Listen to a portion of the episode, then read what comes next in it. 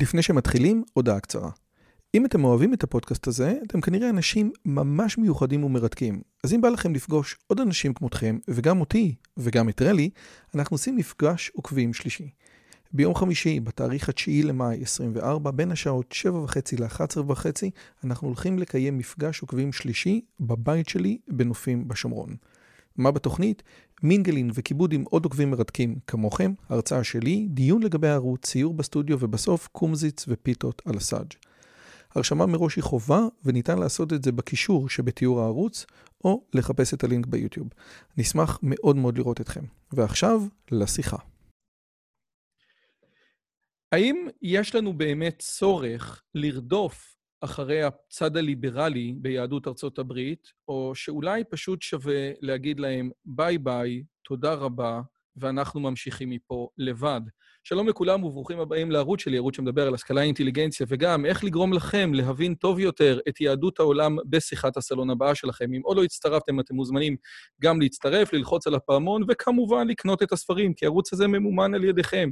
אז יש לנו את הספרים ראש גדול, מהפכת ההשכלה ואינטליגנציה, וגם חפשו אותנו בפטריון, שם אנחנו נותנים צ'ופרים אדירים.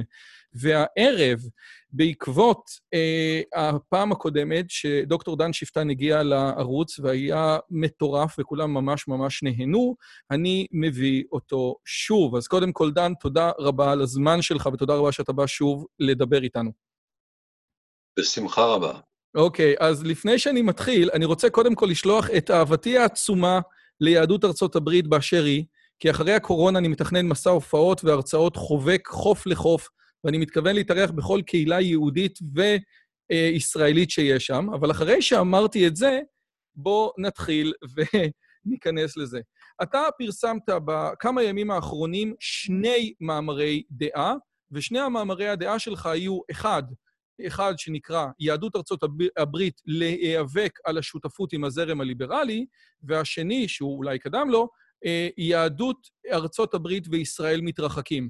ובמאמרים שאתה מפרסם, כן, מה-6 ליולי ומה, ומה-13 ליולי, אתה בעצם אומר את הדברים הבאים: המשבר הולך ומחריף בין ישראל לבין יהדות ארצות הברית, בדגש על הרפורמים והליברלים החילונים.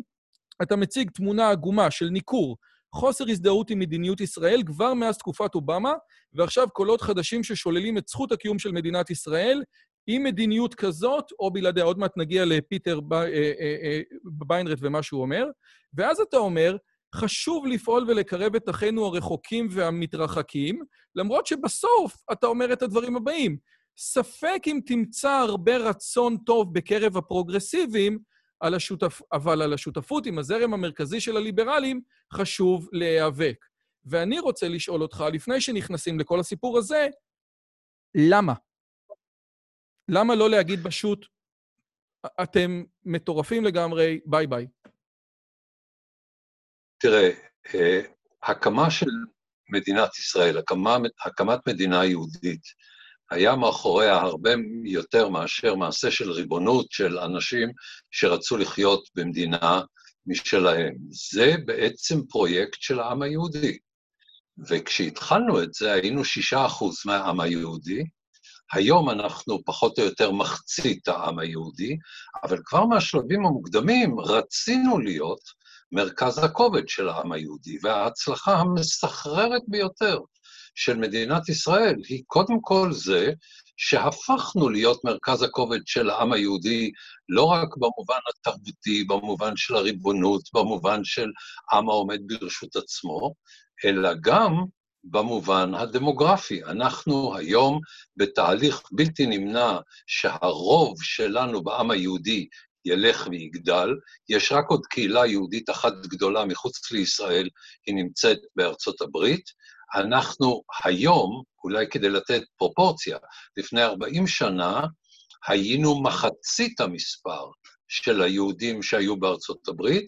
היום יש אצלנו יותר ממיליון יהודים יותר מאשר בארצות הברית, והשאלה מי הוא יהודי בארצות הברית, מי עוד נשאר יהודי, את מי אפשר לספור כיהודי, זו שאלה פתוחה ולגמרי לא, לא פשוטה. אבל כיוון שאצלנו כמעט אין התבוללות, ויש משפחות מאוד גדולות, ואני לא מתכוון כרגע לחרדים, אני מתכוון לממוצע, ואני מתכוון למצב שאפילו משפחות של משכילים חילונים במצב כלכלי טוב, יש להם קרוב לשלושה ילדים, אנחנו נמצאים במצב מצוין, הטוב ביותר מבין כל המדינות החופשיות בעולם. ובארצות הברית, בקרב היהודים, ישנה גם ילודה הרבה יותר נמוכה. אם אתה לוקח את אלה שהם unaffiliated, יש להם פחות ממחצית מספר הילדים למשפחה שיש לנו כאן ב- בישראל. מה, רגע, סליחה, מה פירוש unaffiliated?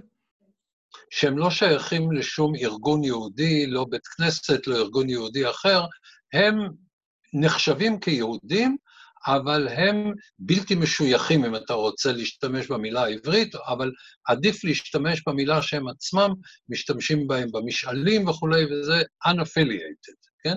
עכשיו, העם היהודי, שזה אנחנו, במובן הזה שאנחנו מרכז הכובד של העם היהודי. גם אידיאולוגית זה מה שרצינו להיות, כאשר היינו מיעוט מבוטל של שישה אחוז עם הקמת מדינת ישראל, גם היום, כשאנחנו הקהילה היהודית הגדולה ביותר בעולם, וכמחצית היהודים אה, נמצאים בישראל, גם בתהליכים הבלתי נמנעים שהרוב שלנו יגדל, בגלל שאין התבוללות ויש אה, ריבוי טבעי אה, גבוה, במצב הזה, יותר מאי פעם בעבר, יש לנו אחריות לכל העם היהודי, ולכן אנחנו רוצים לסייע במידת האפשר לקיים את הזהות היהודית שלו. אם יש לנו אפשרות להשפיע על זה בדרך כלשהי, בוודאי טוב, שווה להשקיע בזה משאבים, שווה להשקיע בזה תשומת לב, אבל לפחות צריכה להיות סולידריות. אני מצטער שבארץ רמת הסולידריות עם היהודים מחוץ לישראל היא לא גבוהה כפי שהייתי רוצה, אבל בכל זאת, אני חושב שכייעוד של המפעל הציוני, לקיים את הסולידריות הזאת, זה דבר חשוב. עכשיו, יש בקרב היהודים האמריקנים כאלה, חלק מן הפרוגרסיבים, אולי לא כולם, אולי יש כאלה בקרב הפרוגרסיבים, ש... או בקרב אלה שמכנים את עצמם פרוגרסיבים, שעדיין מוכנים לזיקה של ממש לישראל. לא להגיד לנו, אנחנו בעד ישראל בתנאי שישראל תהיה משהו לגמרי שונה ממה שהיא היום. לא להגיד, ישראל היא על תנאי, ואם היא תהיה מספיק אה, פרוגרסיבית כמותנו, אז אנחנו בעדה. אני מתכוון לאלה שהם באמת איתנו. בקרב הפרוגרסיבים היום יותר ויותר קשה למצוא את זה, ומגמות אנטי-ציוניות וגם התרחקות מן העם היהודי, מן הזהות היהודית, קיימת שם והיא אה, הולכת ומתחזקת, לצערי. אבל בקרב היהודים הליברליים יש לנו מאבק שלא ראוי שאני חושב שלא מוסרי מבחינת האחריות היהודית להינתק מהם ולומר, אוקיי, לכם יש ערכים ששונים מן הזרם המרכזי בישראל, ולכן אנחנו מנתקים איתכם מגע, או לא מעניין אותנו מה קורה לכם. צריך להיאבק עליהם, לא במחיר של לקבל את העצות הבלתי נסבלות שחלק גדול מהם מנסה להשיא לנו. כלומר, לא לקחת את אלה שאומרים, אנחנו, יש לנו ערכים כאלה יפים, אנחנו אנשים נחמדים, פתוחים ומוכנים לקבל כל דבר, ואתם צריכים להתנהג כמותנו, למרות שמצבכם שונה באופן עמוק ויסודי. ההבדל בין שתי הקהילות האלה הוא הבדל של חוויה. עד לזמן האחרון, היהודים בארצות הברית היו הצלחה מסחררת בתוך החברה האמריקנית, ולא ראו עליהם איום. אני חושב שלצערי הגדול, מתכרסם המעמד הזה. הוא לא עובר מן העולם, אבל הוא מתכרסם.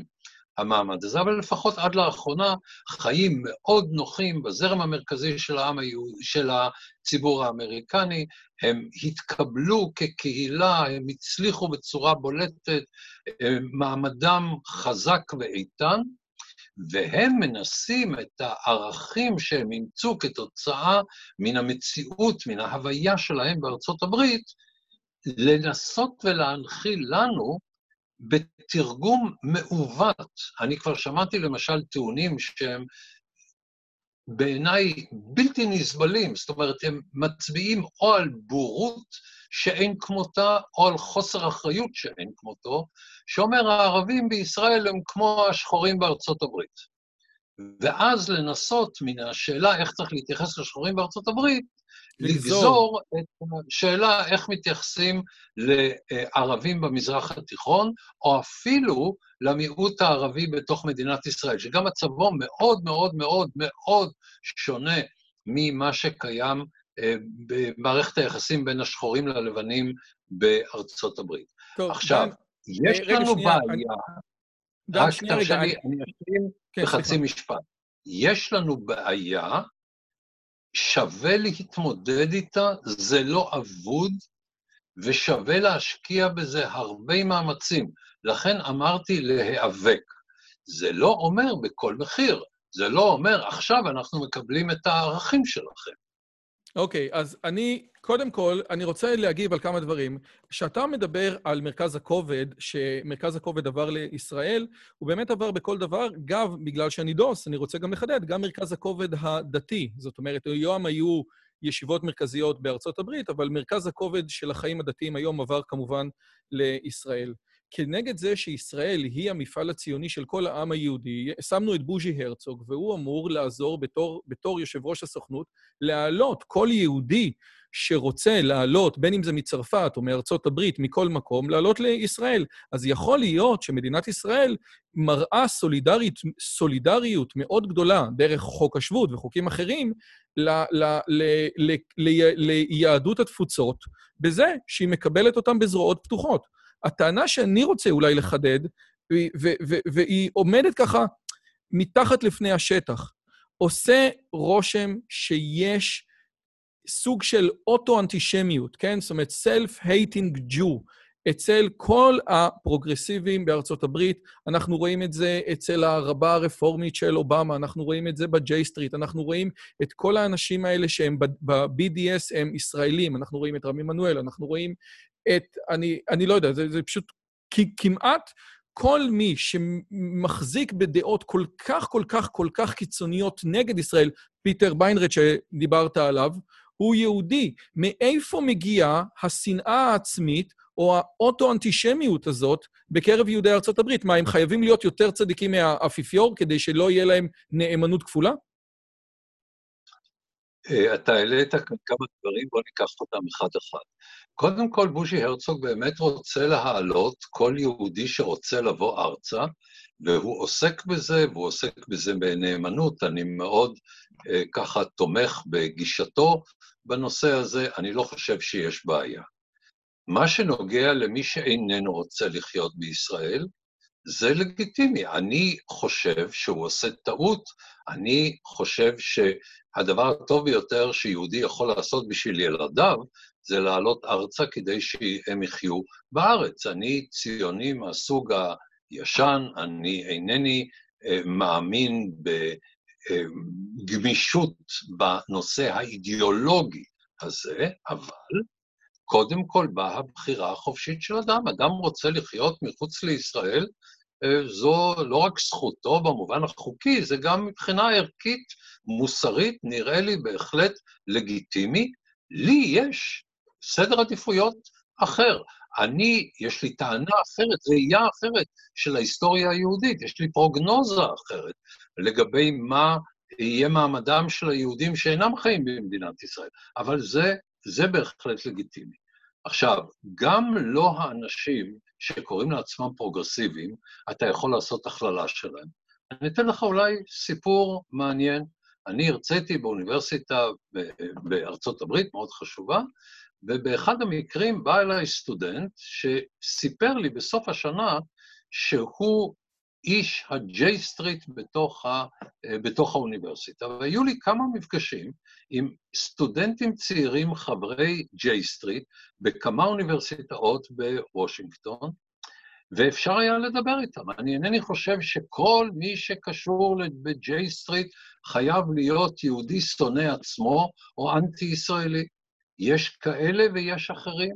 יש אנשים שרוצים לחבר את העמדות הליברליות ואפילו הפרוגרסיביות שלהם עם תמיכה בישראל בדרכים שחלק גדול מהן אינן מקובלות עליי.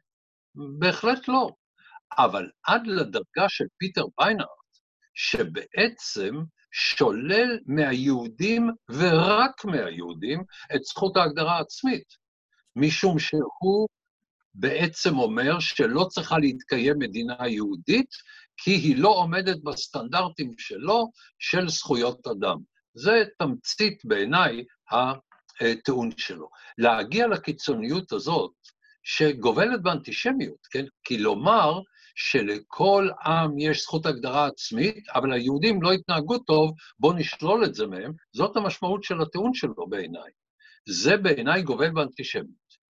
ועמדה כזאת לא מקובלת אפילו על כל הפרוגרסיבים, ובוודאי לא על אה, רוב הליברלים, קל וחומר על מכלול היהודים בארצות הברית. בואו נהיה כאן, בואו לא נייצר לנו אויבים שלא קיימים.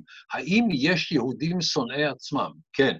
האם יש לך מבין הרדיקלים, Jewish Voice for Peace ואחרים, גורמים שהם עובדים עם ה-BDS ושוללים את הלגיטימיות של ישראל, או מגדירים את זה בצורה מניפולטיבית כזאת, שאם אנחנו נתאבד אז זה בסדר, לא צריך להרוג אותנו?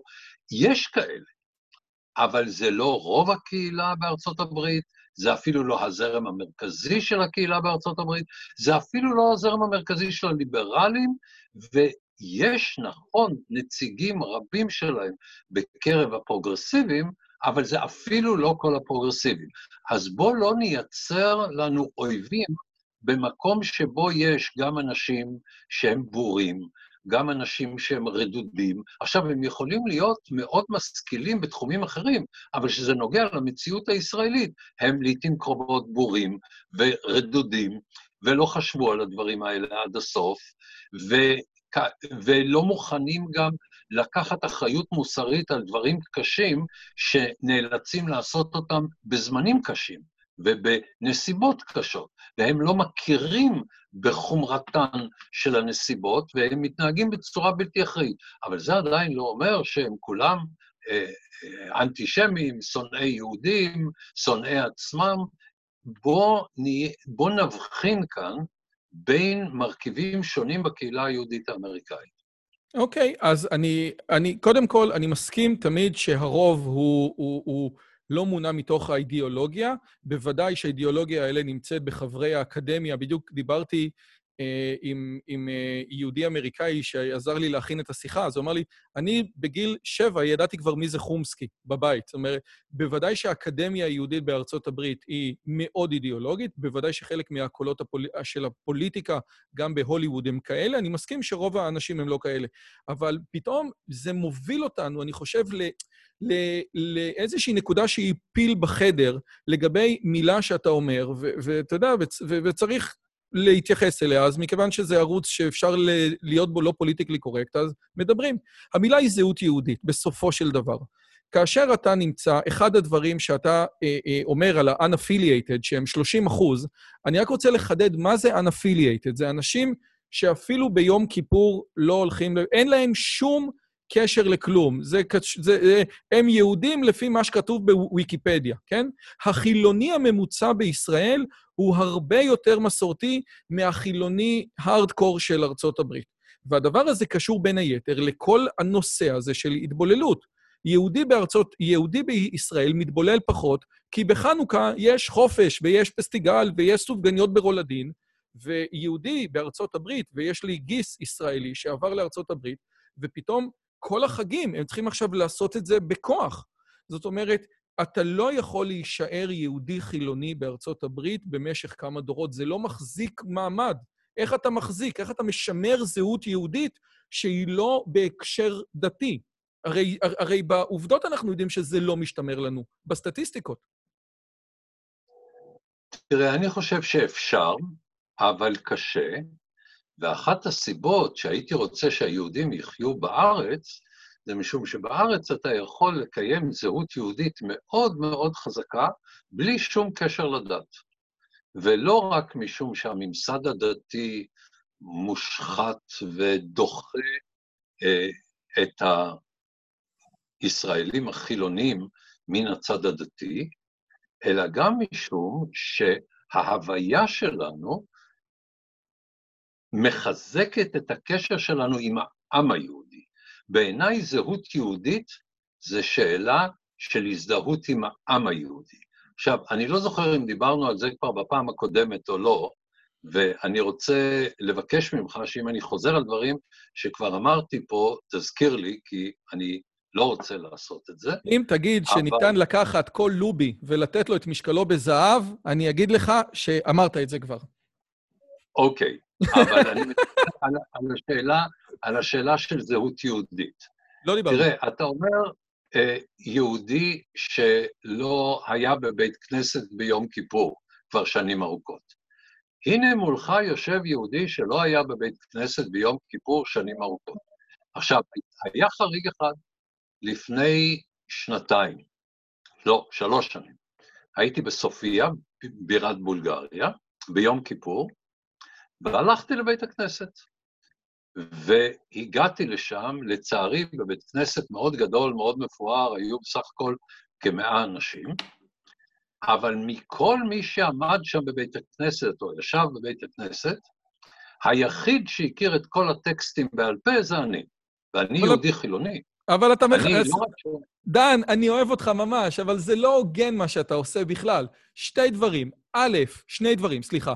א', אתה יהודי חילוני בישראל, אם היית יהודי חילוני בארצות הברית, הדבר הזה היה ממש מוזר. אפילו ההורים של רוזנצוויג, ההורים של רוזנצוויג, שהיו כמעט נוצרים, היו יהודים של יומיים בשנה, כמו שאמרו בגרמניה. והטענה היותר חמורה, וזו טענה שכבר הביא אלי שביד, גם אותם האלה שיודעים את התנ"ך בעל פה, הילדים שלהם לא יודעים כלום. אנחנו כמעט, אנחנו לא מצליחים את הזהות החילונית, הערכית, שקשורה למק... למסורת ולמקורות, להעביר הלאה בדור שני.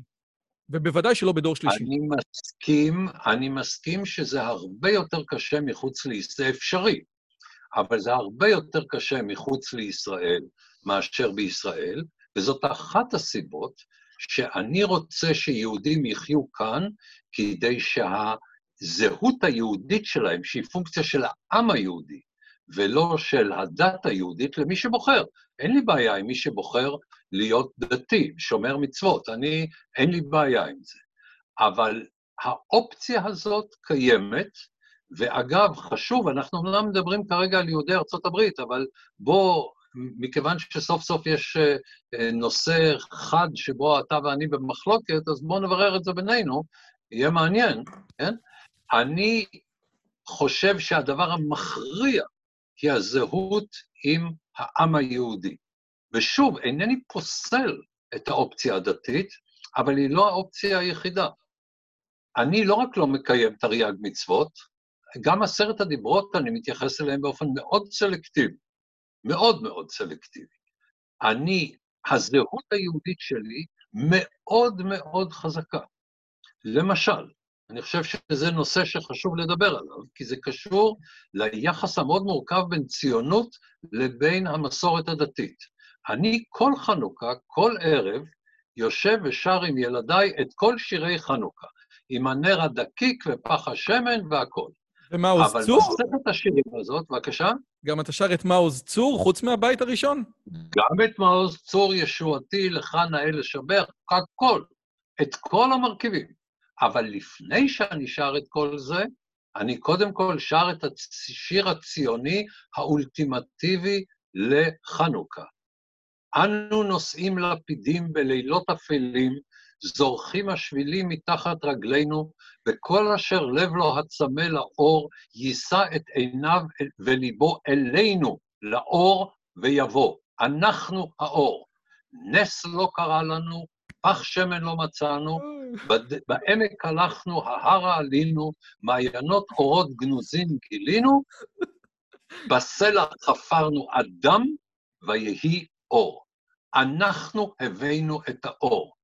המפעל הציוני, עם הזהות היהודית, עם השייכות העמוקה להיסטוריה של העם היהודי, עם ההזדהות העמוקה עם כל מה שקרה לעם היהודי, אנחנו הבאנו את האור. עכשיו נר לי דקיק, הכל בסדר.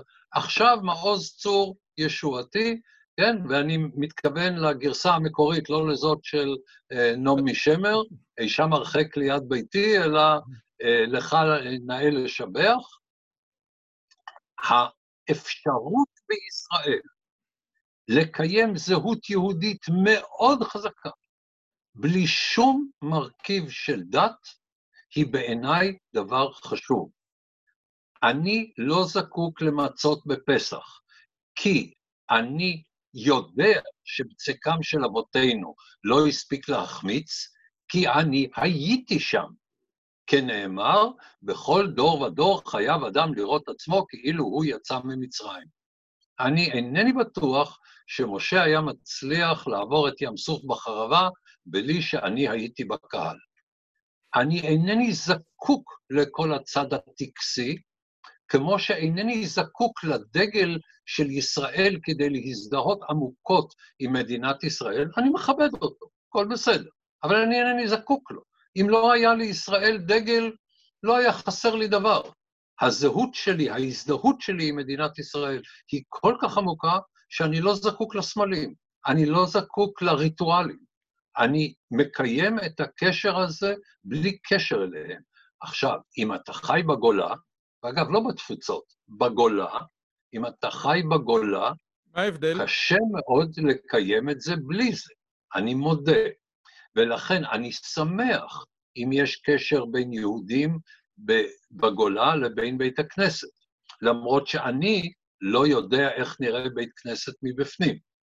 אבל הם זקוקים לזה, אבל גם שם אפשר לקיים את הזהות היהודית גם בלי זה, אבל הבעיה היא שחלק גדול מאוד לא משתדלים. הם לא רוצים. חצי מתוך ה-unaffiliated לא נותנים לילדים שלהם חינוך יהודי. 80 אה, אחוז מהם מתחתנים עם לא יהודים, כן? עכשיו, אם אתה מתחתן עם לא יהודי, אבל אתה מגדל את הילדים שלך כיהודי, זה סיפור אחר. אם אתה ממשיך להיות שייך לעם היהודי, זה סיפור אחר. אבל אפילו זה לא קיים בחלקים גדולים. רגע, רגע, שנייה, רגע, רגע. אני, מכיוון שאנחנו מגיעים לנושאים שהם, אני חושב, בליבה, ואני שמח שהם מגיעים לנושאים שהם, שהם באמת בקו המחלוקת בינינו, אז אני רוצה קודם כל, לפני שאנחנו ממשיכים הלאה, להעיר כמה הערות. קודם כל, כל, מכיוון שאתה מספר סיפור, אני מספר סיפור שכל, שכל אחד במאי, אני ומשפחתי עושים מסיבה על זה שברוך השם החג המטופש הזה עבר מן העולם ואף אחד לא זוכר אותו. זה קודם כל. ואני חושב שאף אחד לא זוכר אותו מכיוון שלא היה בו ריטואלים, או לא היו בו מספיק ריטואלים. ואם היו בו ריטואלים, היו זוכרים אותו יותר. אז יש משהו חשוב מאוד בריטואלים, אולי לא עבורך, אבל ככלל עבור קבוצה גדולה מאוד, עבור עם, ריטואלים זה דבר חשוב. הדבר השני, זה אני מסכים לגמרי שההשגחה, אתה כן תאמין בזה, לא תאמין בזה, צור ישראל וכו', אה, גלגלה את זה שהמפעל הציוני הוקם בצורה חילונית, אנטי-דתית לגמרי. פשוט חילונית, אנטי-דתית. אין... לא אין... אנטי-דתית. לא אנטי-דתית, משיקה לדת. אני, אני רוצה לצטט כמה דברים. א', ליבוביץ', בהקדמה לשבע שנים שיחות על פרשת השבוע, אפשר לא להסכים איתו, אבל אני מצטט את ליבוביץ' משבע שנים על שיחות על פרשת השבוע. אולי יש לי את זה פה אפילו. לא. אומר את הדברים הבאים. הוא אומר שההגדרה של רשע, לפי המקורות, זה היודע את בוראו ומתכוון למרוד בו. והוא אומר, היו שני רשעים שאני יכול להכיר. אחד זה אפלטון והשני זה בן גוריון. עכשיו, אני, אני רק, אני שוב, אני מצטט, רגע, אני מצטט את לייבוביץ', שנייה. לא, לא, זה לייבוביץ'. ואז מישהו אמר לו, ומה קורה עם זה שהוא יצר את חידון התנ"ך, שגרם לאהבה גדולה של התנ"ך? ואז לייבוביץ' התעצבן ואמר לו, תקשיב טוב, מבחינת בן גוריון... עזוב את ליבוביץ', חבל לבזבז עליו את השידור. עזוב, עזוב. תשמע, הוא אמר... רגע, ממשיכים. אני מסכים לגמרי שהמפעל, אתה... אני חושב שהוא היה אה, ברמה מסוימת אנטי-דתי. אני, לצורך העניין, בני העלייה השנייה ששמים תפילין על חמור, קשה להגיד שיש בדבר הזה משהו שמשיק לדת. אתה לוקח את החמורים ואת לייבוביץ'. תשמע, לייבוביץ' אמר הרבה שטויות, הוא גם פה ושם אמר דברי טעם, אבל הוא גם אמר הרבה שטויות. הוא למשל אמר שאם הכיבוש יימשך כמה שנים, אז יקימו גרדומים ב, ב, בכל הארץ לאנשים כמותו ולערבים. אתה לא רואה אבל שהמפעל הסוציאלי היה במהותו אנטי-דתי? אתה לא, לא חושב... הוא היה משיק, לא. לא. הקיבוצים אמר... שלא הסכימו לעשות בתי כנסת, הקיבוצים שנלחמו כדי לא לאכול כשר, אתה, אתה, זה, זה מאוד מוזר מה שאתה אומר. תגיד לי, הקיבוצים האלה, אתה יכול לתאר לעצמך את שיבת העם היהודי לארצו בלעדיהם? חס וחלילה, אני חושב שהמפעל הזה חשוב ומבורך. אני חושב שהמפעל הזה חשוב, ויותר מזה, הוא לא היה יכול להיות ככה אחרת. מה? זה המפעל שהציל את העם היהודי. והמפעל שהציל את העם היהודי בא מאנשים שהייתה להם זיקה עמוקה מאוד לעם היהודי, וחוסר זיקה לדת. מסכים לגמרי. ואתה לא זקוק לדת, כי השאלה המכרעת היא, תראה, קודם כל, היה עם יהודי עוד לפני מתן תורה, אני רוצה להזכיר לך. נשכחות, היינו שנינו צעירים באותם ימים, אבל היה עם יהודי עוד לפני מתן תורה. והברית בין אברהם לבין הקודש ברוך הוא, קדמה אה, לכל הריטואלים הדתיים. כך שמי שרוצה, בעיניי הדבר הערכי הוא הזיקה העמוקה לעם היהודי, לדורותיו. אני רוצה להגיד... בעיניי המשמעות היא... בבקשה?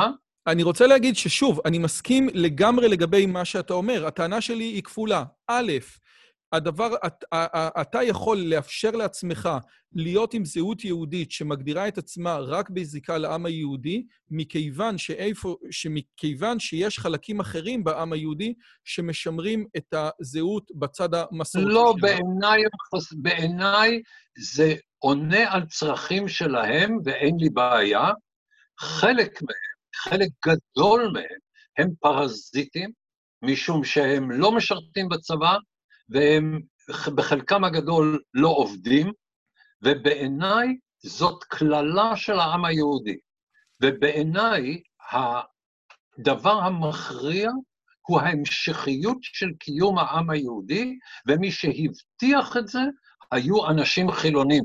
עכשיו, היה גם המזרחי, נכון, אבל הם היו מיעוט קטן, ומה שבא אחר כך, בעיקר החרדים, זה יותר נטל מאשר נכס. בכל מובן שהוא. בסדר, אז בוא נגיד כזה דבר, אבל, אבל נניח שאני מסכים איתך, ואגב, אני לא, אבל נניח שאני מסכים איתך, דה פקטו, בארצות הברית ובכל מקום אחר, אם אתה לא מצליח, א', רפורמים, דור שלישי, ודאי שמתבוללים, אבל גם להיות יהודי חילוני במדינה שהיא לא מדינת ישראל, וזה יגידו לך כל האנשים שהלכו להייטק, זה דבר שהוא קשה עד כמעט בלתי אפשרי. יכול לקרות, אבל קשה מאוד. אז, אז נניח שאתה צודק, דה פקטו זה לא מצליח.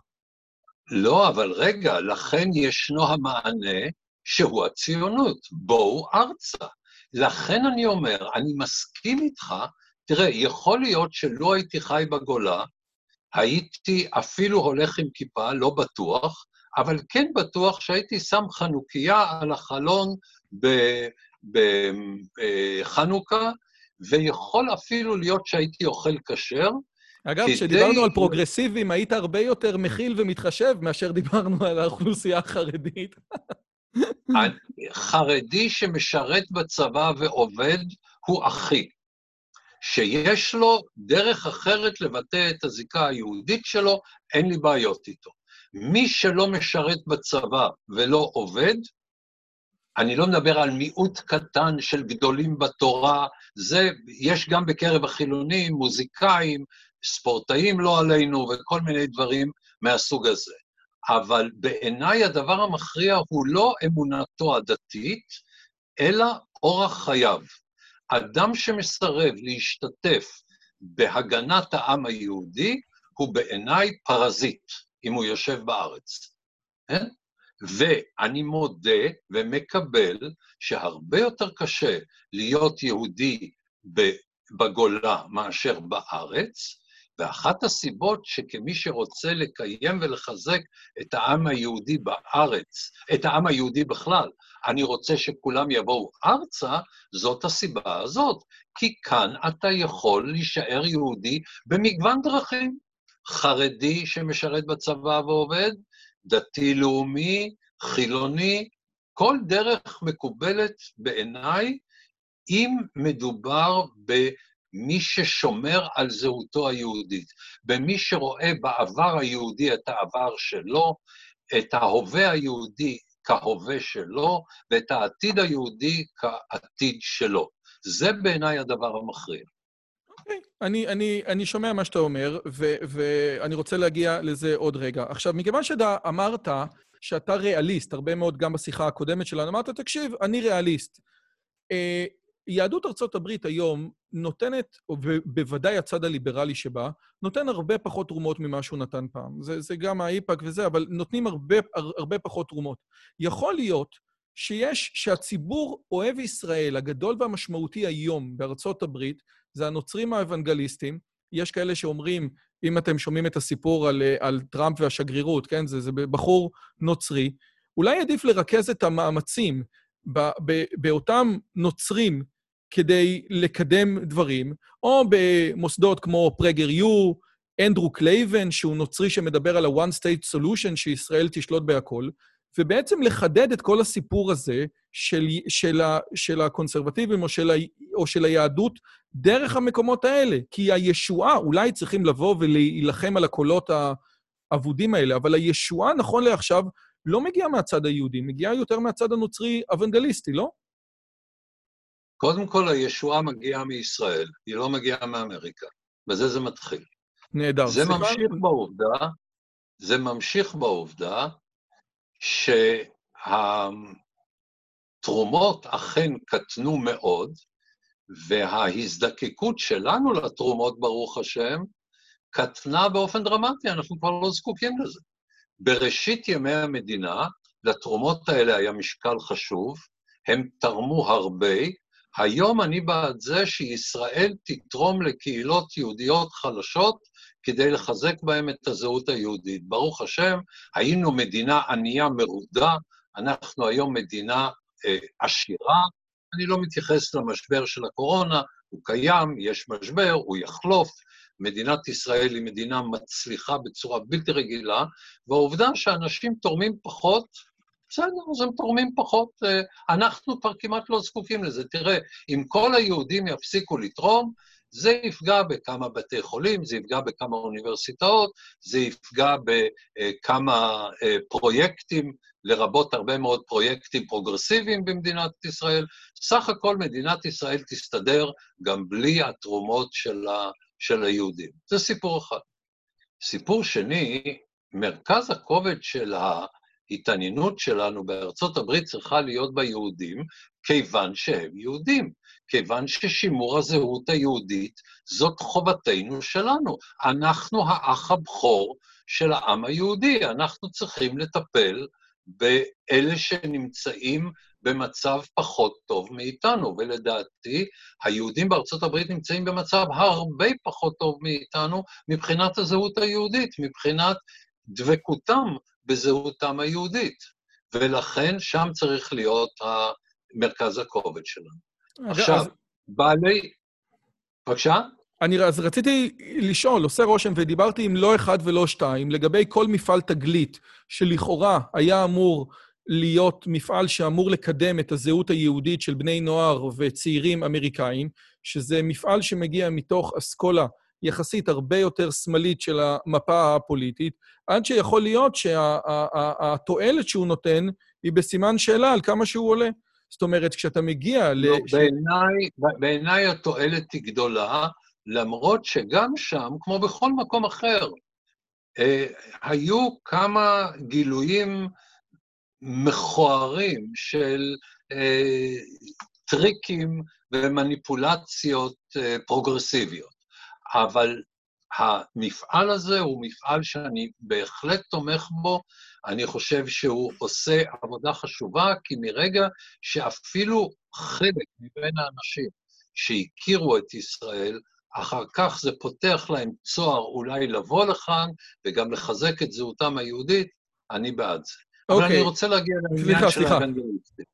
לעניין של האבנגליסטים.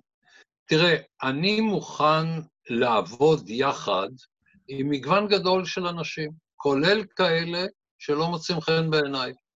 עכשיו, אין לי בעיה עם האוונגליסטים במובן של ברית פוליטית איתם.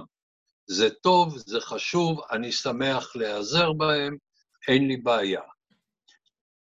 אני גם מוכן ללכת הרבה יותר רחוק מזה, וגם להיעזר בגורמים שמוכנים לעזור לי, שלגמרי לא מוצאים חן בעיניי. השאלה לאיזה צורך אני, אני צרוך, זקוק לזה.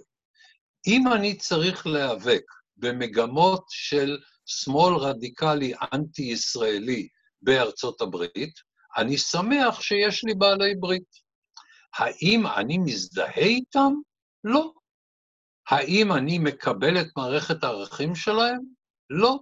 האם מקובלת עליי, למשל, הגישה שלהם לגבי הפלות?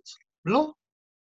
אתה יכול להיות יהודי ישראלי, ובישראל אפשר לעשות הפלות, וזה לא בלתי חוקי, שאומר שאני לא רוצה אה, להזדהות עם מרכיב כזה בגישתם, אוקיי?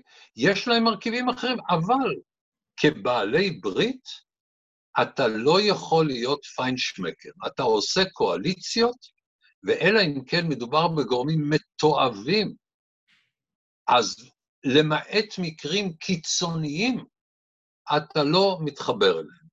תראה, במקרים קיצוניים אתה אפילו מתחבר אל המתועבים ביותר. אני רוצה להזכיר לך שצ'רצ'יל חבר לסטלין, ולא היו לו אשליות כמו לג'ורג' ברנרד שו. הוא ידע בדיוק עם מי הוא עם תועבה. אבל נגד היטלר הוא חבר לסטלין. זה מקרים מאוד מאוד קיצוניים. אנחנו לא נמצאים במצב קיצוני, אנחנו לא נמצאים עם גורם שאסור לפעול יחד איתו. לא הייתי פועל עם קבוצות ניאו-נאציות, לא הייתי פועל עם שמאל אנרכיסטי, לא הייתי פועל עם גורמים רדיקליים שמנסים לקעקע מדינות דמוקרטיות מבפנים. אבל עם האוונגליסטים אפשר למצוא מכנה משותף, ואפשר להיות חלוקים עליהם בהרבה מאוד נושאים אחרים. אגב, אני רוצה רק לחדד, אה, אני רוצה רק לחדד, אתה ואני מניח, אני מניח שנינו חלוקים בכמה וכמה נושאים, וזה בסדר גמור. יש כאלה בתפיסה הדתית-לאומית, לצורך העניין כמה רבנים שלא מוכנים לקבל תרומות לישיבה שלהם מנוצרים אוונגליסטים, אבל אני חושב שברמה של המדינה, הקרבה האידיאולוגית של הנוצרים האוונגליסטים לערכים של מדינת ישראל, כן? האבות המייסדים של האומה האמריקאית ראו את עצמם ככאלה שיוצאים ממצרים לתוך העולם החדש, ויש הרבה מאוד השוואות אה, שג'ורג' וושינגטון והמילטון, אני חושב, עשו, ובהקשר הזה זה מצוין. אני רוצה, לפני שאני מגיע, כי אנחנו אומרים כל הזמן את המילה פרוגרסיביים, אז, ואני רוצה להגיע למשמעות של המילה קצת היסטורית, גם מתוך הרקע הגרמני שלך, וגם למה יהודים תמיד הצביעו לשמאל. אבל לפני זה, אחד הדברים שאתה אמרת, ולפי דעתי הוא דבר מאוד יפה, אם אני הייתי עכשיו מדינת ישראל, הייתי תורם לקהילות יהודיות חלשות בחו"ל כדי לזהות, כדי לחזק את הזהות היהודית שלהם, נכון? נכון. והשאלה שלי, הכסף שאתה, נניח שלא היית רק תורם את ה... לא, לא היית נותן את הצ'ק, אלא פשוט נותן את הפעילות. במה הפעילות הזאת הייתה באה לידי ביטוי? היית עושה להם מסיבות ביום העצמאות? מה, איך, איך, איך אני, אתה מחזק? אני רוצה קודם כל, כדי שאמירה מסוימת לא תעבור מתחת לרדאר, אני מציע להיזהר מאוד מלומר שמערכת הערכים של האוונגליסטים דומה למערכת הערכים של ישראל. העובדה שהם תומכים בנו בהקשר האמריקני זה דבר מבורך ואני מוכן להשתמש בזה. יש במערכת הערכים שלהם הרבה דברים שאינם מוצאים חן בעיניי, אבל אנחנו לא מקיימים כאן דיון על האוונגליסטים, רציתי רק מה שנקרא to set the record straight. לא, מה מעולה. שנוגע בתמיכה אה, בקהילות אה, יהודיות חלשות. תראה, אני קודם כל הייתי בא אליהם ושואל אותם, איך אפשר לעזור לכם? תמיד הדבר החשוב ביותר הוא לשמוע את אלה שזקוקים לעזרה ולשאול אותם במה זה יכול אה, לחזק אותם. למשל, אם היו אומרים לי, אולי תיקח מקהילות יהודיות אה, שבעצם מזדקנות, אולי תארגן סיורים לצעירים שבא, שבאותה קהילה במדינת ישראל, ותדבר איתם כשאתה מגיע ארצה, לא רק תראה להם את המדינה ושילמדו מה היא וכולי, אלא שגם תדבר איתם על האפשרות של עלייה ארצה. יש היום, אני מכיר הרבה אנשים באירופה, אני מדבר על עשרות שדיברו איתי, אולי אפילו מאות במשך הזמן, ואמרו לי, אני כבר רגיל לחיות פה, אבל אני הייתי רוצה שהילדים שלי אה, יחיו אה, או בישראל, או באוסטרליה, אה, או במקום אחר. ובבחירה הזאת בין ישראל וארצות הברית ואוסטרליה, הייתי רוצה לומר, בואו לישראל. דבר שני, הייתי רוצה לסייע גם בכסף וגם במורים, אולי לשלוח מורים על חשבון המדינה, שילמדו עברית. שילדים יהודים בכל העולם ידברו עברית. אני חושב שתחיית השפה העברית היא אחד הניסים הגדולים, ההישגים העצומים של המפעל הציוני. אגב, היא נעשתה בניגוד לרצונם של הרבנים, כן? לא של כל הרבנים, אבל של חלק גדול של הרבנים, אני רק רוצה לחדד ו... את מה שדן אומר, הרבנים רצו להשתמש בעברית כשפת הקודש רק לדברים של קודש, כן. ולא לחלן את העברית. מי שרוצה לראות איך מחלנים את העברית, שיראה את המכון של היהודים באים עם אליעזר בן יהודה, שממציא מילים לגבי... שממציא מילים, כל מיני מילים גסות. כן, סליחה. אה, אין לי בעיה עם גסויות, זה יכול להיות משעשע, אני בעצמי עושה בהם שימוש לא מעט. מערכון נהדר. אבל אני רוצה, אני רוצה שעברית... תהיה שפה חיה. אני רוצה להיות במצב המרגש עד דמעות, שאני מגיע ורואה את, ה, את המגילות הגנוזות, ואני יכול אחרי הדרכה לא, לא ארוכה, אני יכול לקרוא ולהבין מה כתוב שם, ובוודאי להזדהות עם מה שכתוב שם, אפילו אם אני לא מסוגל לקרוא את הטקסט. אני חושב שיש כאן חיבור נפלא. העובדה שבשפת היומיום שלנו אנחנו משתמשים באלפים רבים של צורות לשון שהן תנ"כיות, ואדם משכיל יודע גם בדיוק מאיפה זה בא, ולפעמים מדובר אפילו בבדיחות על יסוד טקסטים אה, אה, קדושים, שאנחנו משתמשים בהם בבלי דעת. אתה מכיר למשל את המושג קול קורא במדבר, כן? מה אומר לך המושג קול קורא במדבר? לך תחפש את החברים שלך, אף אחד לא יענה לך. אהה, אבל אתה יודע מאיפה זה בא? מה, כנראה משהו זה... מירמיהו. זה, לא, זה בא מעיוות משעשע ומכוון מן הפסוק, קול קורא, נקודתיים, במדבר פנו דרך, ישרו בערבה מסילה לאלוהינו. זה כמו עיניים להם ולא יראו אוזניים. כן? אבל הילדים שלך לא מכירים את זה. רק בבקשה?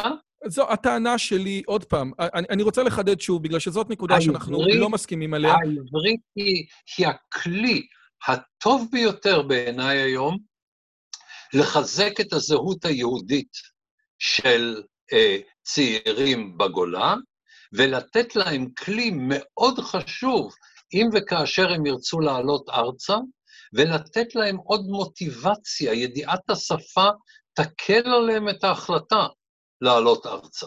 אז קודם כל, מה שאתה אומר שוב, זה שהדרך הטובה ביותר לחזק זהות יהודית זה לעלות ארצה, כי, בארץ, כי בארץ ניתן לשמר איזה זהות יהודית באמת במגוון רחב מאוד, בצורה שהיא ללא התבוללות. אבל אם אתה נמצא בחו"ל, לשמר זהות יהודית, אפילו עברית, כן? אגב, גם בארץ, לצורך העניין, קח אה, בן טיפש עשרה היום, או בן שבע עשרה, שמנסה לקרוא את עגנון לבגרות.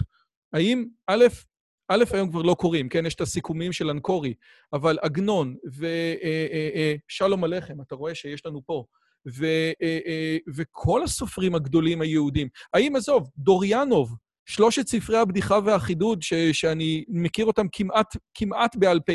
מישהו היום, רוב החברים שלי, את רוב הבדיחות שם לא מסוגלים להבין. נתתי לגיס שלי לפני כמה ימים, לא הבין את הבדיחות. לא הבין. אתה כן תבין, הילד שלך לא יבין. אני מציע מאוד להיזהר בתלונות כלפי הנוער. קודם כל, אני רוצה לספר לך מניסיוני האישי, אני עד גיל 12-11 הייתי כמעט אנאלפבית, כי חשבתי שזה בזבוז זמן ללכת לבית הספר. את הספר הראשון שקראתי, קראתי בגיל 22, וכמה שנים אחרי זה כתבתי את הספר הראשון שלי, ואני לא חושב שזה, שזה נורא. ואחר כך, בשלב הרבה יותר מאוחר, החלטתי ללמוד יידיש, כי יש שם אה, קללות ונבזויות נפלאות שרציתי לדעת בשפת המקור, ואני, בכל מקרה תמיד מדובר באליטות קטנות. הרוב הגדול של הציבור, ברוב הגדול של המדינות המפותחות בעולם, אין לו הרבה זיקה למורשת התרבותית של אותו עם. אלא אם כן הוא שומר על ריטואלים דתיים, כי לרוב הציבור במדינת לא, ישראל יש זיקה לתרבות של פסח. לא, אבל הריטואל הוא... הריטואל הוא מצוות אנשים מלומדה לעיתים קרובות. כלומר, הוא חוזר על המילים ולא מבין את משמעותם. צודק במאה אחוז.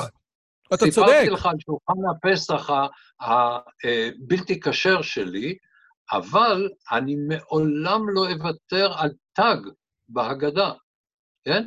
כי זה בדיוק והיגדת לבניך, כן? זה בדיוק העניין, שאתה שומר על המהות, על הלוז, והדבר המכריע הוא לא השתעבדות לטקס, ולא השאלה אם נכנסת לאיזה חדר והיה בו חמץ ויש שארית של חמץ, זה קשקוש. אם חולדה, אם חולדה לקחה את החמץ, אם החולדה לקחה את החמץ, והאם החולדה הולכת לפי לוח שנה עברי או לא, זה עובדי כוכבים ומזלות. זה אנשים שעושים מיליארדים מכשרות, שהיא כולה מעשה רמייה. אם, אם אדם רוצה לאכול כשר, באופן שישמר את זהותו היהודית וזו דרכו, מצוין. אבל ברגע שאתה הופך את זה לאובססיה, ברגע שאתה עושה מזה דבר מושחת, כמו שכל מערך הכשרות בישראל יש בו יסוד מושחת מאוד עמוק, אתה מבזבז, אתה, לא רק שאתה לא מחזק את הזהות היהודית, אתה חותר תחתיה. אתה צריך לתת לאנשים להתחבר לזהות היהודית שלהם באופן שיגרום להם להרגיש שזה חלק מהם. ואת זה אתה יכול לעשות, כפי שאמרנו, וכאן שנינו מסכימים, בישראל. אני רוצה לעשות את זה במידה שאני יכול בגולה, אבל הפתרון הוא בעיניי ישראל. כשאתם תראו קהילה שהיא קהילה יהודית באיזשהו מקום, שבאיזשהו אירוע יהודי מגישה בשר אה, טרף, אז יהיה פה משהו מעניין. אני רוצה להגיד לך, אתה בן אדם חכם, נלהב, מסור, ורוב האנשים שאני מכיר הם לא כאלה. ההנהגות שאתה מדבר עליהן, שהן מרתקות בעיניי, מתאימות לך. בן אדם שלא שומר על ליל הסדר, אבל קורא כל תג בהגדה, זה בן אדם מאוד לא, מיוחד. לא, אני כן שומר על... לא, סליחה, שלא שומר על כשרות. סליחה, סליחה, סליחה, סליחה, סליחה. על כשרות, לא שומר על כשרות. שלא שומר על כשרות, אבל קורא כל תג בהגדה, הוא בן אדם מיוחד. אבל ההיסטוריה הוכיחה שלהעביר את ההתלהבות הזאת הלאה לדור השני קשה, וכבר אמרו חז"ל, דור שלישי הורס את העסק. מפה אני רוצה להגיע, ברשותך, ל... אה, רק עוד לפני כן. שאתה עובר הלאה, אני רוצה להתחבא, זה מאוד מעניין מה שאמרת כרגע, ההגדרה שלי לשאלה מיהו יהודי, ההגדרה שלי, אדם שנכדו יהיה יהודי. יפה. וזה אגב, אגב, זאת לא ההגדרה שלך, זאת ההגדרה של הרב אלישיב. אה, לא ידעתי. אה, אז הרב אלישיב לא שאל, אז פעם שאלו, הוא, הוא לא שאל לגבי זה, הוא אמר, הוא אמר, איך אתה יודע אם החינוך שלך הצליח? תסתכל אם הנכדים שלך נראים כמוך. אם הנכדים שלך okay. אוקיי. נראים כמוך, זה, זה בהחלט נכון, ואתה ואני יודעים שהדבר הזה לא קורה ביהדות ארצות הברית. מפה אני רוצה להגיע, אלא, אלא אם כן היא דתית, מפה אני רוצה להגיע לשאלה שאותי מאוד הפתיעה. כאשר אני הסתובבתי בארצות הברית, אנשים אמרו לי, אין יהודים שמצביעים למפלגה הרפובליקנית. וכאשר אני אה, הכנתי את השיחה איתך היום, אז אמרו לי שקלינטון היה אולי נקודת ה, ה, הנקודה האחרונה שבה יהודים הצביעו בצורה ברורה, או קלינטון אה, אחריו, או אל גור, שבה יהודים הצביעו רק למפלגה הדמוקרטית. או ככלל, היהודים בארצות הברית, ככלל תמיד, או עוד פעם, אי אפשר להכליל, היו בצד השמאלי של המפה הפוליטית. זה הגיע ממה? זה הגיע מזה שהדמוקרטים בתקופה של, של העבדות היו בעד היהודים, ואז הם שמרו להם אה, נאמנות. למה היהודים הליברליים... לא, לא, לא. למה זה ככה? תראה, קודם כל, כ-70 אחוז של היהודים מצביעים לדמוקרטים. אה, במקרה של אובמה, 78 אחוז של היהודים הצביעו לדמוקרטים.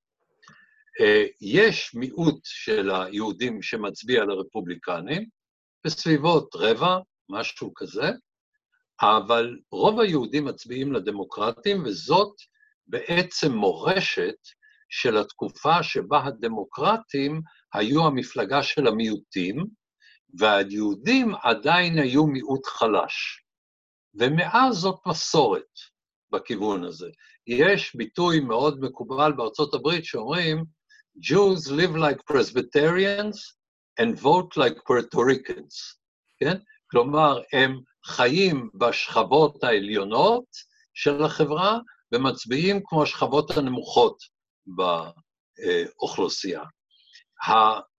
כאן מדובר במורשת, כאן מדובר בחינוך, כאן מדובר במה שבמשפחות יהודיות ההורים אומרים לילדים, אבל לא רק ההורים, ההורים, המורים, העיתונים, כל הסביבה, הם בעיניהם, זה פשוט לא יכול להיות אחרת בעיני הרוב הגדול של היהודים. בתקופת רייגן הייתה תופעה שקראו לה רייגן דמוקרטס, כלומר אנשים שמקומם היה בצד הדמוקרטי במשך שנים, אבל אחרי אה, ג'ימי קרטר, שהיה בעיניי אחד הנשיאים הגרועים ביותר ועוין לישראל, למרות שהוא עשה מעשה בלעם בקמפ דיוויד, הוא היה עוין לישראל, ואחר כך הייתה תופעה אצל רייגן שקראו להם רייגן דמוקרטס.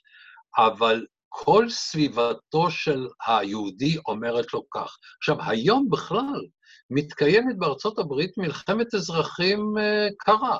זאת אומרת, יש שני מחנות יש שתי כתות, הכת הדמוקרטית והכת הרפובליקנית, והם בקושי מדברים זה עם זה, מתקיים ביניהם דו-שיח של חרשים.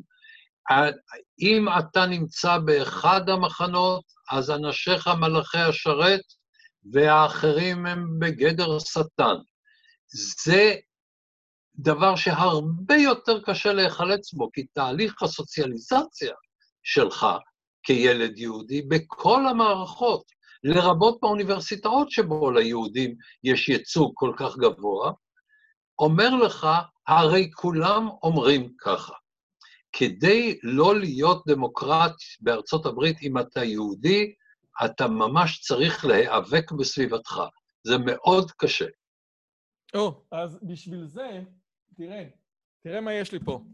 את ברייטברט, Righteous Indignation, ברייטברט זה היה, זה היה Breitbart News, המורה של בן שפירו, ואחד הדברים שברייטברט מספר בספר שלו, יש לו פרק שנקרא האפיפני, כן? איך הוא הגיע לזה שמה ששולט היום בארצות הברית זה שמאל ושמאל פרוגרסיבי.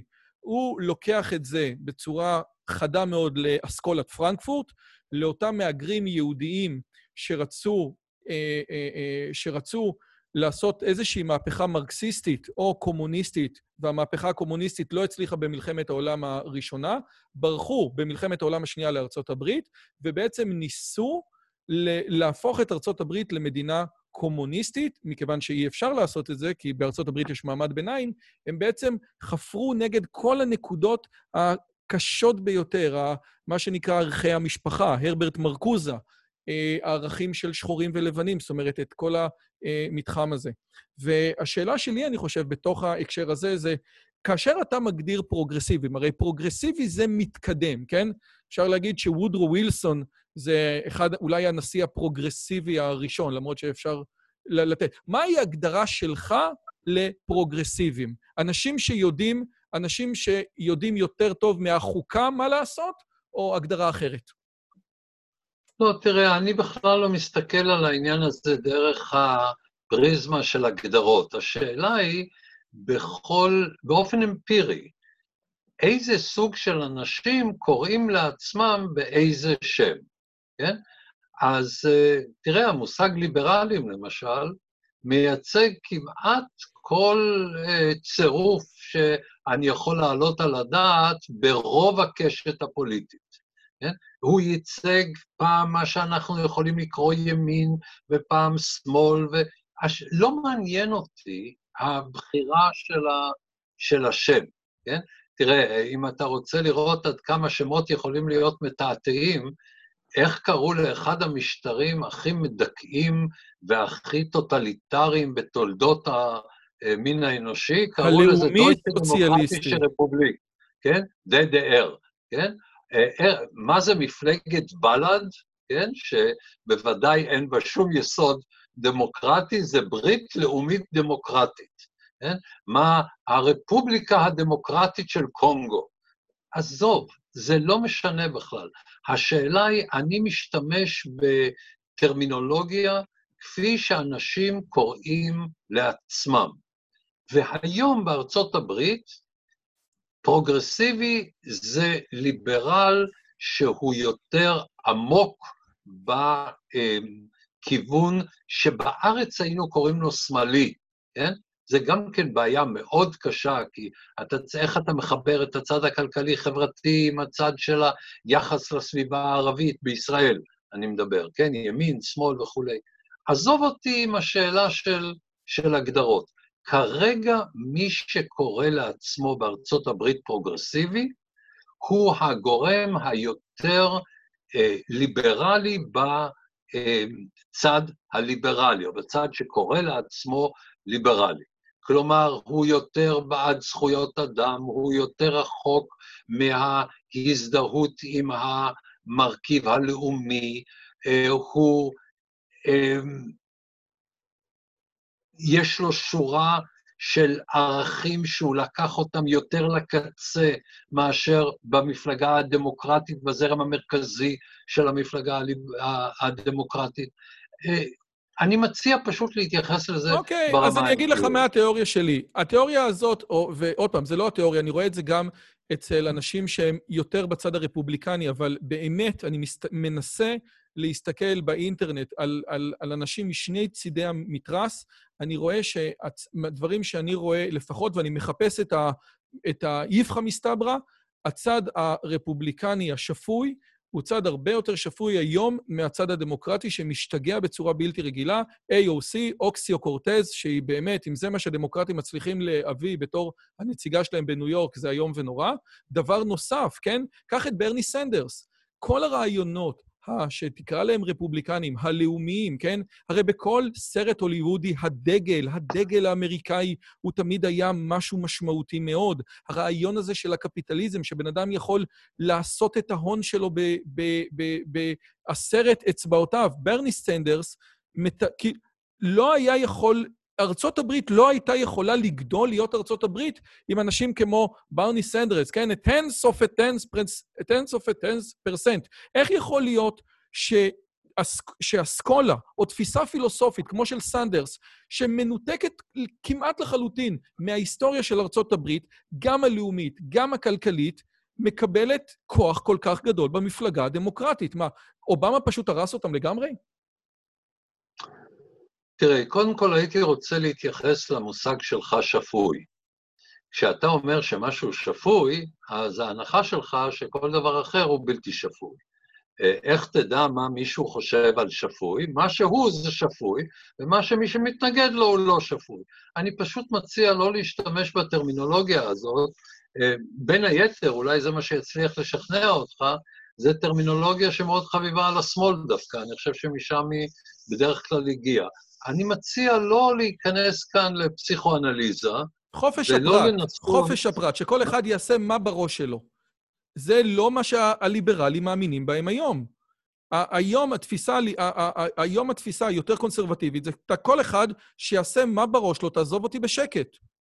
והתפיסה הליברלית היום, או שאתה איתנו או שאתה נגדנו, היא תפיסה שהיא הרבה, היא הרבה פחות, היא הרבה פחות בעד חופש הפרט. תראה, גם אני חושב שחלק גדול של מה שמתיימר להיות ליברלי ופתוח, הוא מדכא. למשל, אה, כל עניין התקינות הפוליטית. אני רואה בזה את הסכנה החמורה ביותר במדינות דמוקרטיות, כלומר, במדינות שבו לא מכניסים אותך לבית סוהר על מה שאתה אומר, זו הסכנה החמורה ביותר לחירות האדם. כי זה אומר לך לא רק מה לומר, אלא גם מה לחשוב, לא רק איזה תשובות לתת, אלא גם איזה שאלות לשאול, ובעיניי זה דבר מדכא. ואני לא מתווכח איתך על העובדה שיש פער גדול בין מה שהם מתיימרים להיות לבין מה שהם. אגב, זה גם לא מונופול של השמאל, זה קיים גם בימין. כלומר, אתה מוצא בכל אסכולה אתה מוצא ניגודים ומתחים פנימיים, אבל ברגע שאתה, שהאידיאולוגיה שלך מתמקדת בחירות ואתה עוסק בדיכוי, אז הדיכוי הוא יותר חמור. בוא נאמר, כל אונס הוא מתועב, אבל כשכומר אונס את נערי המקהלה, יש לזה איזה מעמד מיוחד. ולכן, כאשר אתה מוצא את הניגוד הזה בין התביעה לחירות ולפתיחות, שנמצאת בקרב החוגים, קרא להם שמאל, שמאליים, ליברליים, פרוגרסיביים, ואז אתה רואה איך מנסים לדכא אותך, למשל באמצעות התקינות הפוליטית, אז הפער בין שני הדברים האלה יותר זועק. אז אני אתן כמה דוגמאות כדי שאנשים יבינו. שפי הר-פז, הפעילה למען אה, השכונות בדרום תל אביב, אם אני יודע, אם אני יודע נכון, או אם אני זוכר, היא לסבית, והיא אומרת, הקהילה הלהט"בית בישראל לא מוכנה לקבל אותי, כי הדעות שלי הן לא נכונות, אותו דבר לגבי איילת שקד. לגבי ארצות הברית, אנחנו יודעים, כל הספר שלי, שמדבר על אינטליגנציה, מלא בדוגמאות של politically correct. נשיא האוניברסיטת הרווארד, לורנס סאמרס, ב-2005, נותן הרצאה על המקום של נשים במדע. בין היתר, הוא אומר שלנשים אולי יש פחות aptitude, שזה יכולת. והוא אומר את זה בתוך מסגרת הרצאה גדולה עם הוכחות, והדבר הזה גורם לזה שתוך שלושה חודשים הוא צריך להתפטר, אבל זה עוד ניחא. הדבר היותר משמעותי זה שה-NSF, זאת אומרת, הקרן הלאומית לגרנטים ממשלתיים בארצות הברית, אומרת, בעקבות הדבר הזה, אין שום הבדלים קוגניטיביים בין גברים ונשים, ואנחנו לא נממן שום מחקר שמתעסק בזה. עכשיו, למה זה בעיה? כי המוח של גברים ונשים שונה, ונשים מפתחות אלצהיימר בצורה שונה. אומר פרופסור ריצ'רד הייר, שהוא עורך הכתב העת Intelligence, אתם לא, יש לנו דרך אולי לטפל בצורה טובה יותר באלצהיימר, אבל אתם לא מאפשרים לנו לעשות את זה בגלל ה politically correct. זה לא רק שמפטרים מישהו, אלא אנחנו לא מסוגלים אפילו לחשוב בכיוון שייתן לנו תשובות אמיתיות. יש תרופות ללב שעובדות לאוכלוסייה שחורה יותר לאוכלוסייה לבנה. יש מאוד דוגמאות, והפיטורים אה, של עורך מדור הדעות של הניו יורק טיימס, בגלל שהוא פרסם מאמר של סנאטור רפובליקני שאמר משהו שלא נראה לעיתונאים, באו העיתונאים... ועוד התנצל אחרי זה מיד. מה? כן, כן, כן. יש לנו הרבה דוגמאות לעניין הזה. אגב, יש כבר ניצנים של מחאה. אה, פרסמו 150 סופרים וחוקרים ואנשים בולטים, אה, פרסמו מכתב אה, מחאה לפני ימים ספורים, בראשית החודש הזה, בראשית יולי, והם מדברים שם על הדיכוי של הפוליטיקלי קורקט. כן, בהחלט, זה, זה, זה מסתדר עם מה שדיברנו איתו. יש דוגמאות רבות, כן. אנשים לוקחים, אני אתן דוגמה, עוד, רגע, סליחה, ברשותך, אני אתן... זה לא מונופול של מחנה פוליטי אחד. זה אוקיי, ו, ו, ו, ועוד פעם, בתור אחד שמנסה קצת להסתכל ולהבין ולקרוא וללמוד על הפוליטיקה האמריקאית, עושה רושם שמה שקורה היום בצד הפרוגרסיבי, שמאלי, ליברלי, במחנה הדמוקרטי בארצות הברית, זה דבר שלא ראינו כמותו אף פעם. Uh, להגיד Make America Great Again, שזה אולי איזושהי אמירה ש, ש, שזה מה שהם תמיד רצו להיות, כן? הופכת להיות איזו אמירה פשיסטית, כן? שגם זו מילה ששינו אה, אותה והפכו אותה. ובסופו של דבר, השאלה שלי, עזוב את, ה, עזוב את ברני סנדרס. אגב, אבל השאלה שלי זה, האם לפי דעתך זה יגיע לכדי פיצוץ, שאנשים יגידו, חבר'ה, הגזמתם, כמו המכתב הזה שאתה מתאר, ואנשים יגידו, תקשיב, המפלגה הדמוקרטית צריכה לעשות סבב בית, אה, בדק בית ולהתנהל בצורה אחרת. זה, זאת לא דרכה של ארצות הברית. הגישה הסוצ... לי, למה לי להיות uh, עתידן? אני יכול ללכת אחורה. Uh, uh, אם אתה בודק את המפלגה הרפובליקנית לפני ואחרי ברי גולדווטר, אם אתה בודק את המפלגה הדמוקרטית אחרי מגוון, כן? אם אתה מגיע למסקנה שבן אדם מסוים הוא unelectable, אה? הוא לא ניתן להיבחר, אז אתה מתקן את זה בפוליטיקה. יש לך תופעות, תראה, אה, יש הבדל עצום בין שנות ה-60 וראשית שנות ה-70 בארצות הברית לבין שנות ה-80 וה-90 בארצות הברית מבחינת מרכז הכובד של החיים האינטלקטואליים בארצות הברית. כך שבהחלט דברים כאלה באים והולכים בגלים. השאלה היא מה מצטבר, ואם זה טוב שזה מצטבר. תראה, למשל, תזה שהייתה תזה ליברלית, והיא הלכה והצטברה לגבי שוויון נשים, עד לזמן האחרון זה היה מאוד חיובי, וגם היום יש עוד הרבה מה לעשות, אבל פמיניסטיות רדיקליות מאוד, מושכות את זה רחוק מדי, באופן שלא עוזר למגמה שהיא באופן עקרוני חיובית. כך שאני חושב שיש אלמנטים מסוימים שבתקופות מסוימות נחשבים, עניינים מסוימים נחשבים לרדיקליים, במשך הזמן החברה מסוגלת לעכל אותם, ובין חלקים שכל אחד מאיתנו רואה כחיוביים או שליליים, אני רואה כחיובית את המגמה של חיזוק שוויון האישה. אני רואה כחיובית את המגמה שאומרת שזה לא ענייננו להתערב בהומוסקסואליות אם אנשים בוחרים לחיות ככה. כך ש... ואם מישהו רואה בזה דבר שלילי, בסדר, אז נתווכח על זה, מתקיים דיון ציבורי על הדברים האלה. רק תזכור שדברים שהתחילו כעניין רדיקלי, הפכו במשך הזמן לפעמים למיינסטרים, ולפעמים ירדו מהבמה. כן, זה כמו שאני רוצה רגע לחדד ש, שיש, אין שום בעיה. אני חושב שהדעות שאנחנו לא מכירים, למעט השמאל הרדיקלי בישראל, אני חושב, עוד פעם, זה לא ודאי שאתה מכיר, אבל הציבור הישראלי לא מכיר את הטירוף המוחלט שיש היום בקמפוסים בארצות הברית, מה שנקרא hate speech. נכון. הרעיון הזה של מה... עכשיו, מה זה hate speech? נכון. סטודנטים נכון. בארצות הברית אומרים, אני בעד free speech, אבל אני נגד hate speech. וההגדרה של כן, hate speech, כן. כמו שאמרת, זה מה שאני לא מסכים. זאת אומרת, אם מישהו רוצה לעשות בארצות הברית איזשהו דיבור ששם בסימן שאלה את הנושא של הפלות, ומבחינה פילוסופית, מוסרית, זה משהו שאפשר לדון בו, אז פשוט מפוצצים נאומים כאלה. בן שפירו כן, אומר שמפוצצים נאומים. אתה הבאת דוגמה קיצונית.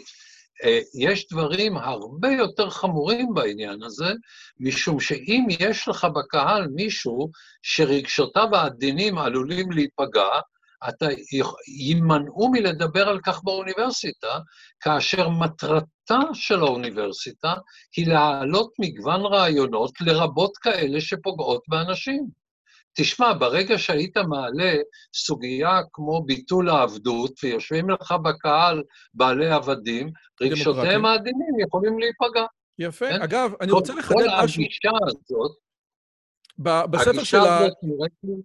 בספר של האינטליגנציה, בספר של האינטליגנציה, אחד הדברים שהם אמרו זה כזה דבר. כאשר אתה לא מוכן לשים משקפיים של אינטליגנציה, החברה האמריקאית נראית מאוד מאוד מאוד עם דיספריטי, עם חוסר שוויון. אבל כאשר אתה שם משקפיים של אינטליגנציה, אתה מגלה שהחברה האמריקאית הרבה יותר שוויונית. היהודי הממוצע בארצות הברית מרוויח הרבה יותר מההיספני הממוצע. אבל כאשר אתה מנרמל את הדברים לגבי יכולת קוגניטיבית, אתה מגלה שההבדלים האלה כמעט נעלמים. אבל כדי לעשות את זה ולראות שהחברה האמריקאית הרבה יותר שוויונית, אתה צריך להגיד משהו שהוא מאוד לא פוליטיקלי קורקט, ושהאינטליגנציה הממוצעת של היהודי בארצות הברית היא גבוהה ב... בכמעט ב-23 נקודות IQ מה, מהאינטליגנציה של ההיספני. זה לא מוכנים לעשות. בעיניי, בעיניי, השאלה קובעת לא אם זה נכון או לא נכון, אלא אם מותר לדון בזה או לא. וחייבים להיות במצב שמותר לדון בזה. לרבות טיעונים שאני שולל אותם מעיקרם, או דברים שלפי דעתי נמדדים בשיטות שלא אה, מאפשרות ראייה נכונה של המשתנים שאותם בודקים. זה צריך להיות פתוח לדיון. נהדר. בעצם העובדה שדבר מסוים נסגר לדיון, הוא בעיניי בלתי נסבל. אתה חושב שאתה אתה יכול לתת לי דוגמה לנושא שנסגר לדיון מהצד הימני של המפה הפוליטית בארצות הברית נכון לעכשיו? כי אני יכול לתת לך 200 דוגמאות כאלה מהצד השמאלי. אתה יכול לתת לי דוגמה אחת מהצד הימני של דברים לא, לא שאסור לא, לדבר עליהם? מכיוון, מכיוון שה, שהליברלים שולטים באוניברסיטאות, אז אכן שם נסגרים דברים בפני אנשים שאינם אה, פרוגרסיביים או ליברליים. אבל לא רק באוניברסיטאות, באוניברסיטאות ובתקשורת ובהוליווד. זה לא רק אוניברסיטאות, זה אוניברסיטאות, זה תקשורת, נכון, זה הוליווד, נכון. זה מוזיקה. נכון, נכון. ולכן יש לך הרבה יותר דוגמאות כאלה. אבל אני רוצה, אני חושב שעקרונית חשוב להדגיש, בלי קשר למספר דוגמאות, חשוב להדגיש שהתופעה הזאת פסולה מעיקרה, גם אם היא תבוא מאגף אחר. מסכים לגמרי. מסכים לגמרי. אני רוצה. אוקיי. לשאול אותך, ברשותך, שאלה אחרונה, כי, כי קודם כל, זה, זה, א', כמו תמיד, מרתק, והפעם אפילו היה יותר מסעיר, אז זה עוד יותר כיף. אחד הדברים אולי המופרעים ביותר שראינו בכל הסיפור הזה, זה הרבה הרפורמית של אובמה, שמדליקה נרות חנוכה בבית הלבן לטובת אה, הקהילה הלהט"בית ונגד אסלאמופוביה. איך היא לקחה את החנוכיה ומה עשתה לה. ואני, יש לי איזושהי טענה, אני חושב, לגבי הסיפור הזה, שמתחילה אולי, ואני רוצה אולי לחדד את זה דרך הרקע הגרמני שלך. בסופו של דבר, הדבר הראשון שהרפורמים הוציאו מסידור התפילה, במה שנקרא בתקופה של גייגר, דור אחרי מנדלסון, היה את, הש, את הברכה שיבנו לציון. הם ראו את עצמם כגרמנים בני דת משה, וזהו. לא צריך יותר לעשות השיבנו לציון. עושה רושם שהתנועה הרפורמית היום, שהיא באיזשהו מקום גם נהייתה כמעט חילונית, לא יכולה, זאת אומרת, הציונות זה משהו שהוא איזושהי מגבלה אינהרנטית בתוכה, כי ביסודה התנועה נוצרה על זה שאין מה לחזור לציון. אז נכון שיש רפורמים בישראל, אבל הם הרבה פחות משמעותיים מהרפורמים בארצות הברית.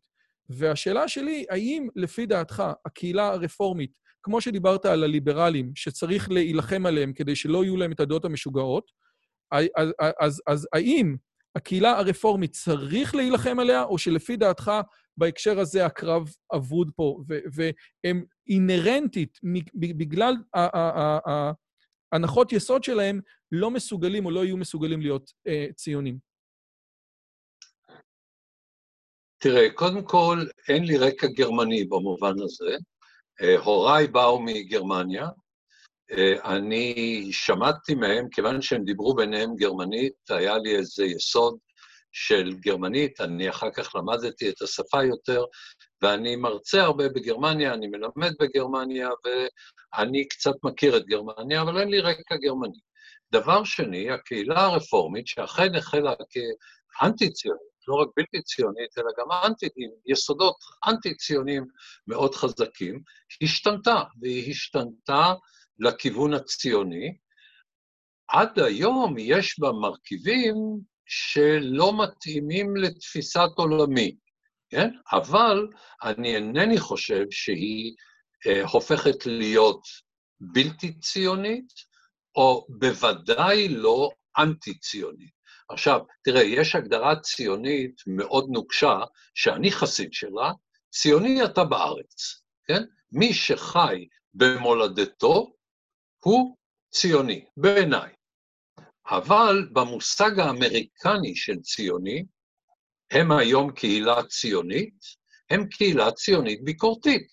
הם רוצים שמדינת ישראל תהיה משהו שהרבה יותר קרוב להשקפת עולמם, ויש להם פנטזיה, שהיא דרך אגב לא מבוססת על עובדות, שבימי מפלגת העבודה או בימי מפא"י, הם היו יותר קרובים להשקפת אה, עולמם באופן דרמטי, כן? אה, אחד היתרונות הגדולים של מפא"י היה אה, רמה לא קטנה של צביעות ושל יכולת להציג את עצמה כמו שהיא, לשמחתי, לא הייתה. כך שאני גם לא בטוח שהייתי אומר לגבי הרפורמים בארצות הברית ויחסם לישראל, even nostalgia is not what it used to be. כן? גם, ה, גם הנוסטלגיה שלהם, ככה צריך להתייחס אליה מאוד בזהירות. בעיניהם, עד 67' היינו גן עדן, בעיני חלק מהם, היום אנחנו גיהנום, אה, אבל זה חלק, זה חלק קטן מהם. בגדול, הם לא אבודים לנו. האם יש רפורמים שהם אבודים לנו? כן.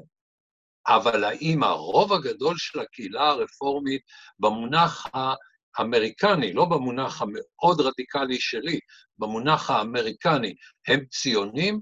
כן. עכשיו, שוב, אם הרבה של אובמה מאמינה שצריך להדליק נרות לטובת ההומוסקסואלים, זה לא עושה אותה בעיניי פחות יהודית או פחות ציונית.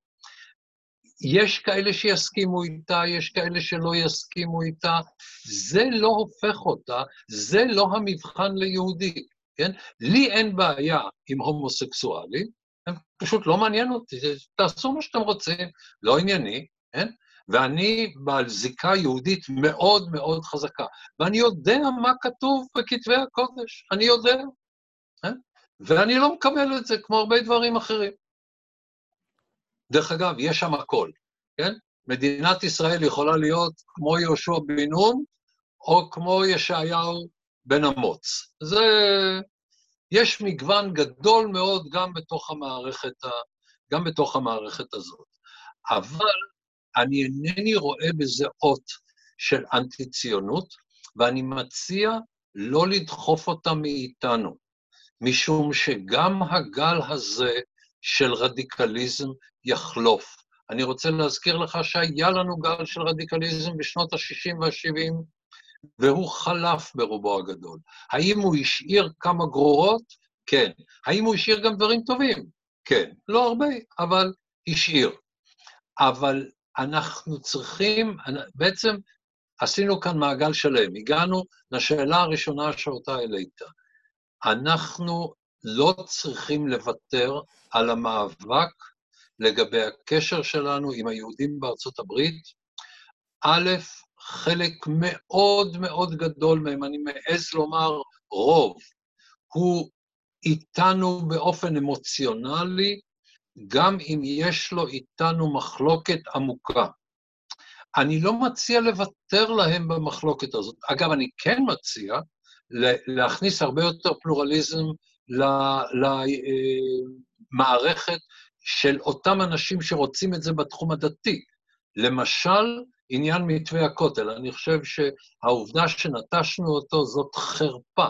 הרי שם זה היה מוסכם אפילו על החרדים, אבל אחר כך הם נבהלו מהרדיקלים בקרב החרדים, ונטשו את העניין הזה.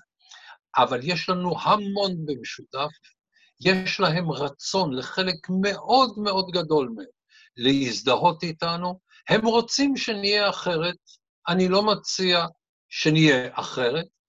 אנחנו יכולים להיות אחרת כי אנחנו הגענו למסקנה שיש דברים אצלנו שלא מוצאים חן בעיניי או לא מוצאים חן בעיניך, כן? אבל לא משום שזה לא מוצא חן בעיניהם, אנחנו צריכים לשנות למשל את היחס שלנו אל הסביבה הערבית שלנו, לדוגמה, כדי לתת רק דוגמה אחת, או לצורך שלנו בהגנה עצמית, בשום פנים ואופן. אבל אנחנו, הם אחים, אנחנו האח הבכור. יש לנו אחריות, את האחריות היהודית הזאת להיסטוריה היהודית, לחזק את העם היהודי, אנחנו צריכים לממש גם מול הקהילה היהודית הגדולה ביותר. וואו, אז אני, אני כבר רואה את כל התגובות, אני רק אגיד שני דברים, ועם זה אנחנו נסיים ברשותך.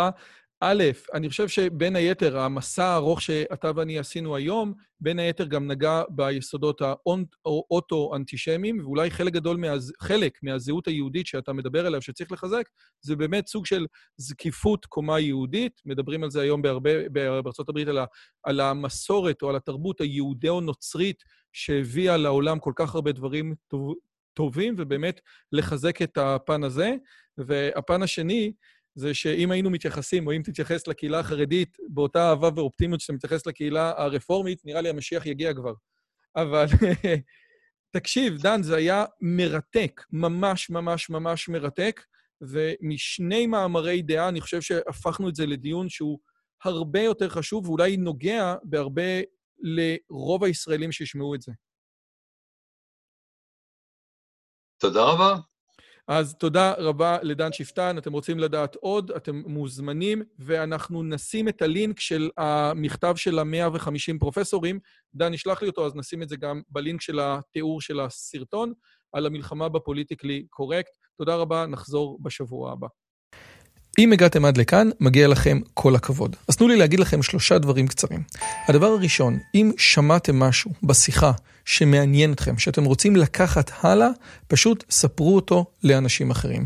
משהו מעניין שאני אמרתי, משהו מעניין שהאורח שלי אמר, איזשהו רעיון שאתם רוצים לקחת איתכם לחיים, פשוט ספרו אותו לחבר או לחברה. זאת הדרך הטובה ביותר לזכור את הרעיונות מתוך השיחות האלה. הדבר השני, אם אתם רוצים לקחת חלק בקהילה שלנו ולפגוש ולדבר עם אנשים כמוכם, אתם מוזמנים לערוץ הטלגרם שלנו, שווה לכם מאוד. פשוט תראו עוד אנשים שמתעניינים מדברים מגניבים בדיוק כמוכם. והדבר האחרון, אם אתם יכולים, דרגו את הערוץ שלנו באפליקציית הפודקאסטים שלכם, זה יכול להיות בספוטיפיי, באפל פודקאסט או בגוגל פודקאסט, זה תהליך קצר של שתי שניות, הוא מאוד מאוד יעזור לנו להפיץ את הבשורה הלאה. שיהיה לכם כיף גדול וכיף בשיחה הבאה.